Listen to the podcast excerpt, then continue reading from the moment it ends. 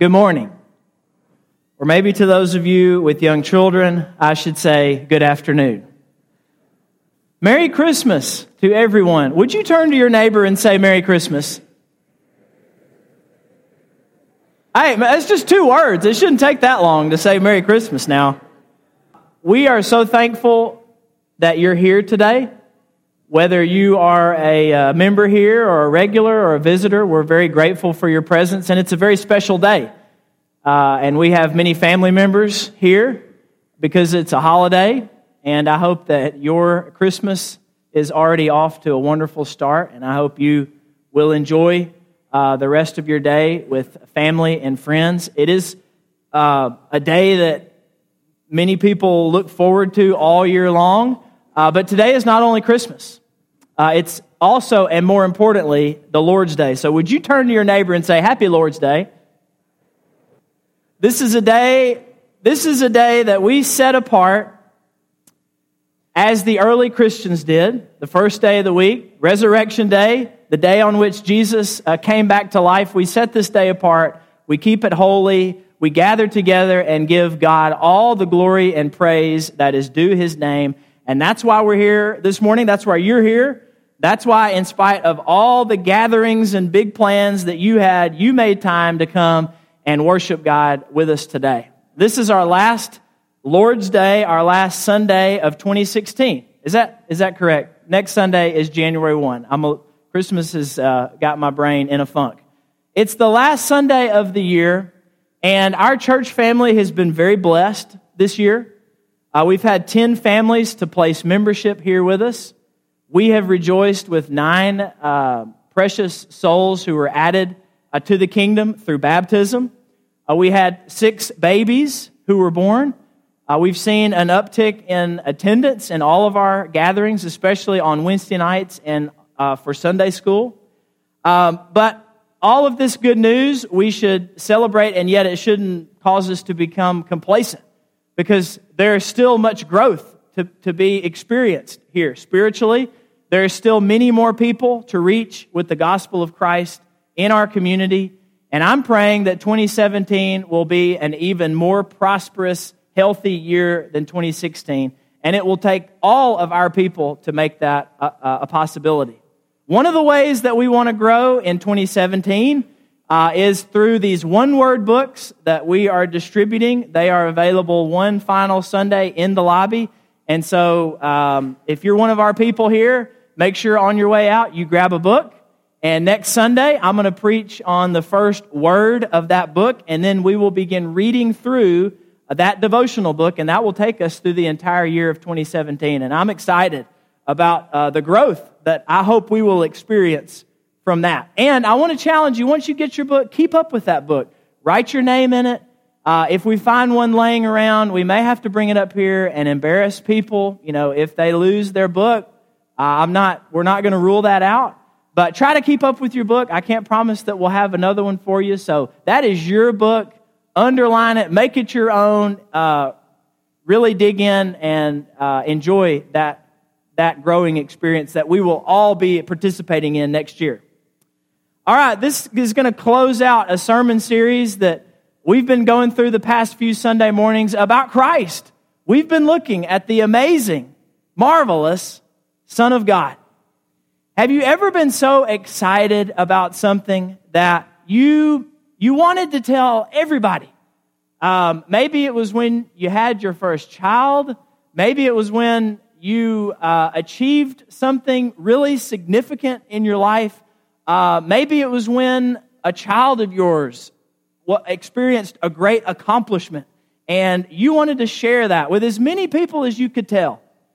I remember being down in Disney World many years ago when I asked Lauren for her hand in marriage when we got engaged. And she did say yes, and I was very excited that uh, I wanted to tell all the strangers that I saw walking through Disney World, which is a little bit outside of my personality. This is more like something Alex would do. But uh, she. She tells me that every person that we walked by, I said, Hey, we just got engaged. You know, like they cared. Oh, yeah, whatever. I'm going to Pirates of the Caribbean, whatever. Uh, we just got engaged like they were a good friend or family member. I wanted to shout it from the rooftops. This was a shout it from the rooftops moment for me. And, and I think for Lauren, although I didn't hear her telling anybody when we were down there, it was all me. But hopefully she was excited about it too. This phrase, shout it from the rooftops. Did you know this comes from the Bible? Uh, there are two places in the Gospels when Jesus himself uses this phrase, except he says, shout it or, or uh, proclaim it from the housetops. I think our text this morning from Colossians, and we've been in Colossians the past five weeks looking at some amazing truths about Christ, about the Savior of the world, about the Son of God. The text that we're looking at this morning from Colossians chapter 1, verse 27, and specifically one detail from this text. As I read this, I think it is a shout it from the rooftops moment for Paul as he's writing this letter to this young church in the city of Colossae.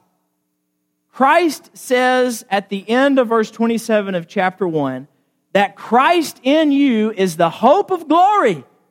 This is a declaration from Paul to this young church that Christ live, Christ Jesus dwelling in them, living in them as baptized believers, that he provides the expectation of sharing in the radiance and the brightness and the splendor of God in the future, in the life to come. That's what this means here.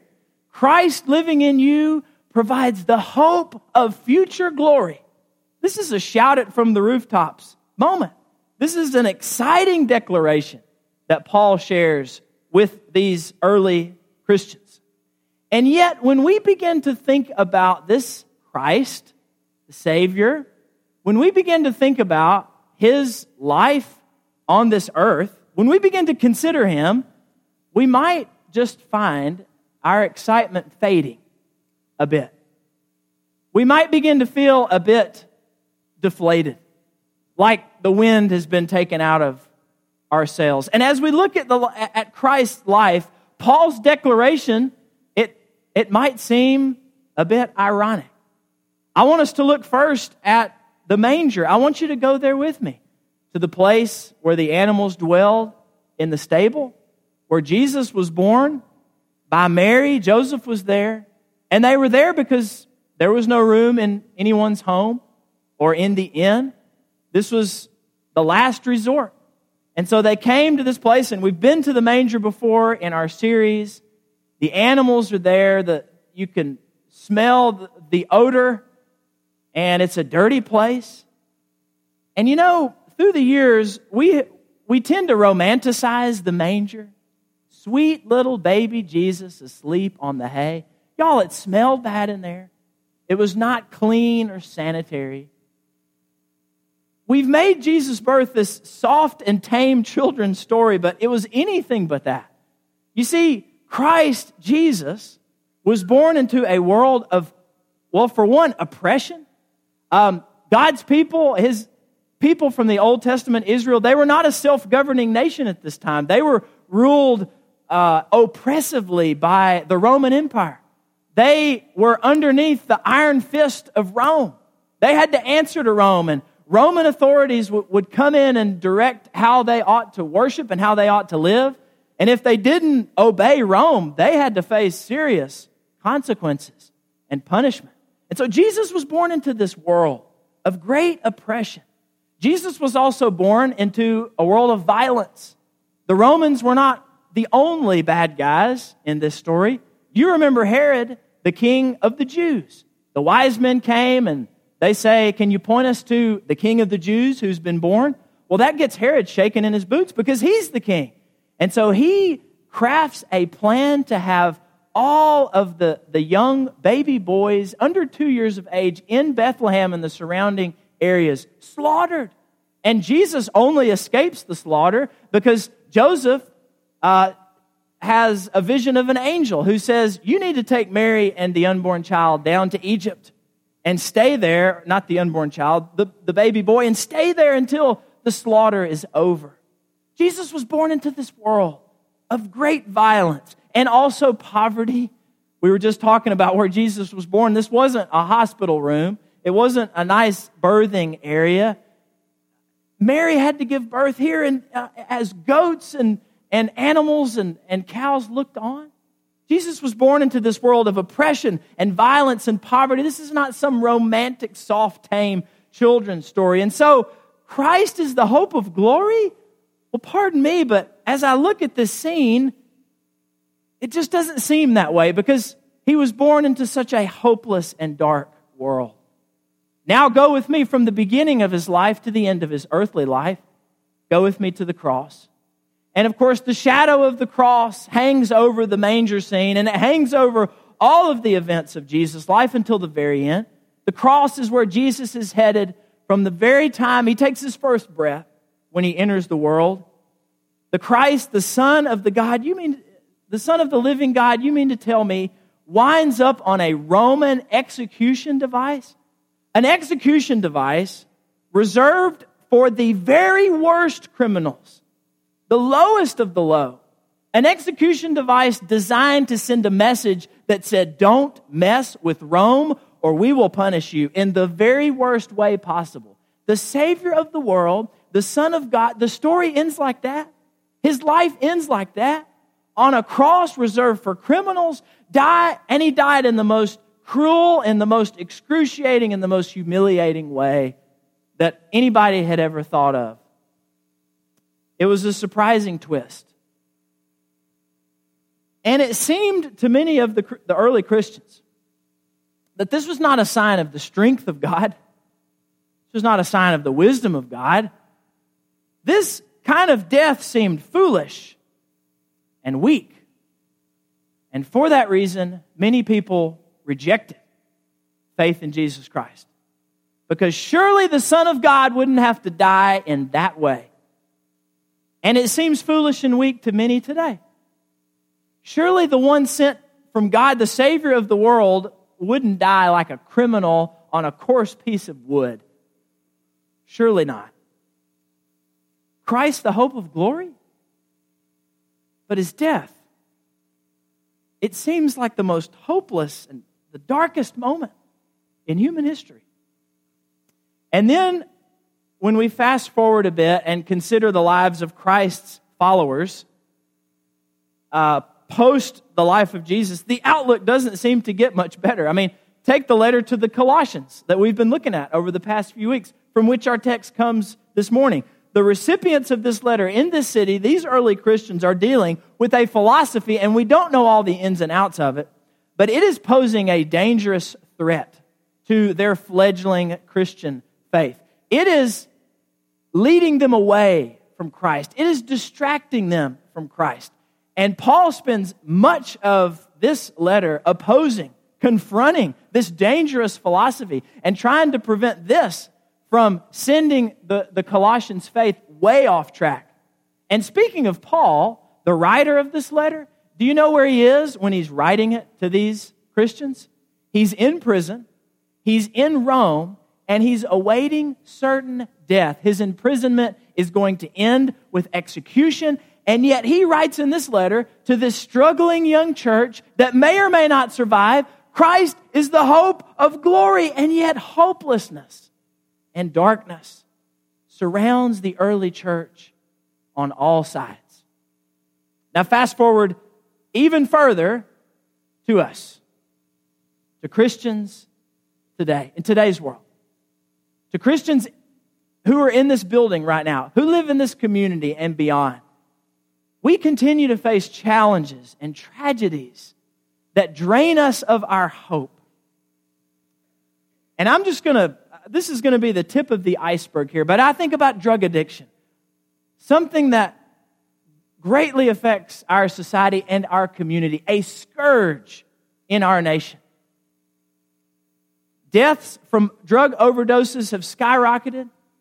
We all know people in our families and our friend groups who have succumbed to, to drug addiction. And, and this great problem can drain us of our hope. I think also about all the people who are struggling with cancer. I seem to see more and more Facebook posts that say, I hate cancer. And I know to many of you, those are not just words. You mean it from the, from the from deep within you, you, you really mean those words. I hate cancer because it has ravaged the bodies of people that you know, it has taken the lives of people that you love, and it can zap our hope, and it can make our world seem very dark. And you know, this is supposed to be the most joyful time of year. It's a time that many celebrate the birth of Christ, and yet many of you are thinking about the death of many people that you love. People who ought to be celebrating this holiday with you, but they were taken from this life much too soon. And so there's a cloud of despair that hangs over Christmas for you and that drains away your hope and that makes this world seem very dark. Christ, the hope of glory. What about all the despair? What about all the darkness? And we've just talked about our problems. I haven't even touched on all of the issues that humanity and that Christians in particular are dealing with the world over persecution and starvation. Christ, the hope of glory. It just seems that despair and darkness is everywhere we look. But let me, as I stand up here today, let me light a candle. Not literally, but as we have talked about all the darkness and despair that we observe in our world, let me metaphorically hold up a candle and light it. And let me say that after considering all that, that is when we should remember that it is in the pit of despair and darkness when we most need hope of a brighter future. On June 4th, 1940, Winston Churchill, the Prime Minister of the United Kingdom, gave a speech to the House of Commons and to Parliament. And the speech was given on the eve of World War II, and it has come to be known as We Shall Fight on the Beaches. That's just one line. The nation and the world was about to enter into an extremely tumultuous season, and some of you were there. Some of you remember. There was to be great destruction and death in Britain and beyond. Nazi bombs would be dropped, soldiers and civilians alike would be lost. The people would become hopeless, the world dark. Yet listen to these lines from Churchill's speech. This is what he said. Even though large tracts of Europe and many old and famous states have fallen or may fall into the grip of the Gestapo and all the odious apparatus of Nazi rule, we shall not flag or fail. We shall go on to the end. We shall fight in France. We shall fight on the seas and oceans. We shall fight with growing confidence and growing strength in the air. We shall defend our island, whatever the cost may be. We shall fight on the beaches. We shall fight on the landing grounds. We shall fight in the fields and in the streets. We shall fight in the hills. We shall never surrender. And if, which I do not for a moment believe, this island or a large part of it were subjugated and starving, then our empire beyond the seas, armed and guarded by the British fleet, would carry on the struggle until in God's good time, the new world, with all its power and might, steps forth to the rescue and the liberation of the old. 1940, the war was nowhere close to being won. And yet you hear Winston Churchill with this language of victory because he realized that it was in this hopeless and dark moment in the world's history when hope of a brighter future was most needed. And let me say that the Christian faith provides hope of glory in the darkest and the most hopeless of circumstances. And we've been to the manger, but there's another side of the manger that we haven't considered. Because the angels came and they praised the newborn king and they sang glory in the highest and peace on earth, and the angels' strain becomes ours today. And the cross, the cross, which seemed like a humiliating defeat of Christ Jesus, God says, actually, through that, I have defeated the enemies. Over all the evil forces, I have been victorious through the cross. And the story of Jesus doesn't end at the cross, it ends at the empty tomb. When Jesus comes back to life, when he is raised victorious to give us hope of new life and salvation forever and ever with God. There is hope in Christ. Christ, the hope of glory, is good news. And it's news that we can shout from the rooftops. We don't have to be ashamed. We know that there's darkness and despair in this world, but Christ in you is the hope of glory. That's the message that the world needs and longs to hear. And you and me, as God's people, as Christians, we are called to point the world beyond the present gloom, not to get caught up in talking about how bad things are. Sometimes Christians are, well, we're the guiltiest of this kind of thing. We get to talking about how good the old days used to be and how bad things are now. That shouldn't characterize us. We have a glorious future waiting on us, and we need to take the people of the world and point ahead and show them how they can get in on that. And it's only through Christ. They can experience the future promises of our faith by embracing Christ as well. And that means in our daily lives, we as Christians, we have got to choose hope over despair. We've got to look ahead to future glory instead of getting mired in the present darkness. A year ago this month, a friend of mine uh, and a fellow minister, he lost his young son very unexpectedly. He and his wife awoke one morning, and their young boy had passed away in the night, cause unknown. I cannot imagine, and I know you can't either, the pain, the agony that they have endured over this past year. But I also know, and they would tell you this if they were here today, they could not have made it through this dark, hopeless season without a relationship with Jesus Christ. On the anniversary of the boy's death just a few weeks ago, my friend posted on Facebook a picture of his young son's grave with this caption Soon this day of pain will give way to 10,000 years of joy. Now, that's not sweeping the agony under the rug. That's not pretending that the despair and the darkness doesn't exist.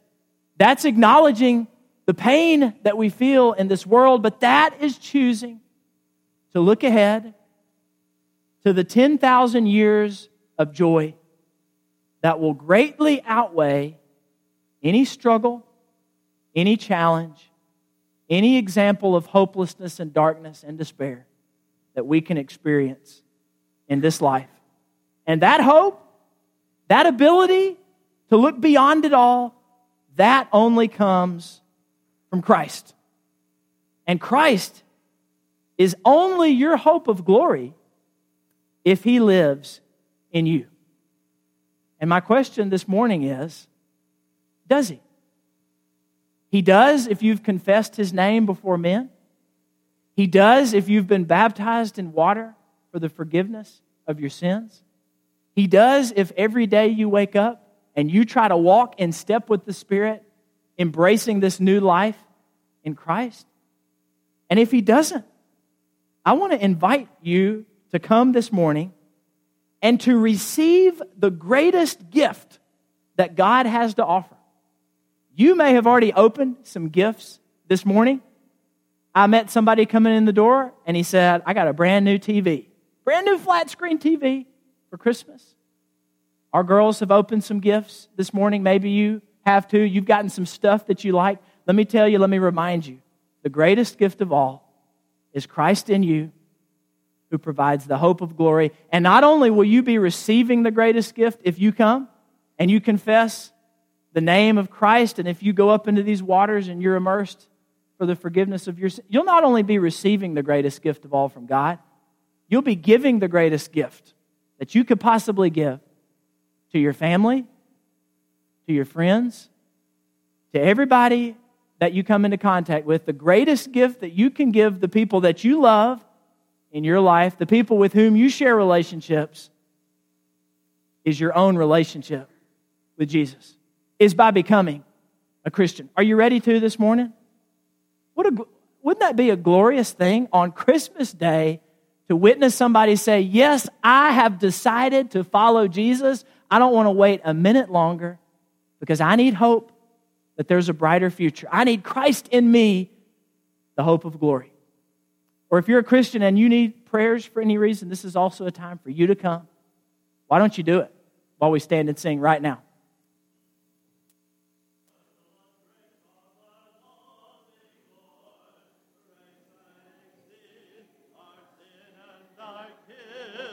Yonder on Calvary's Mount outpoured, there where the blood of the Lamb was spilled.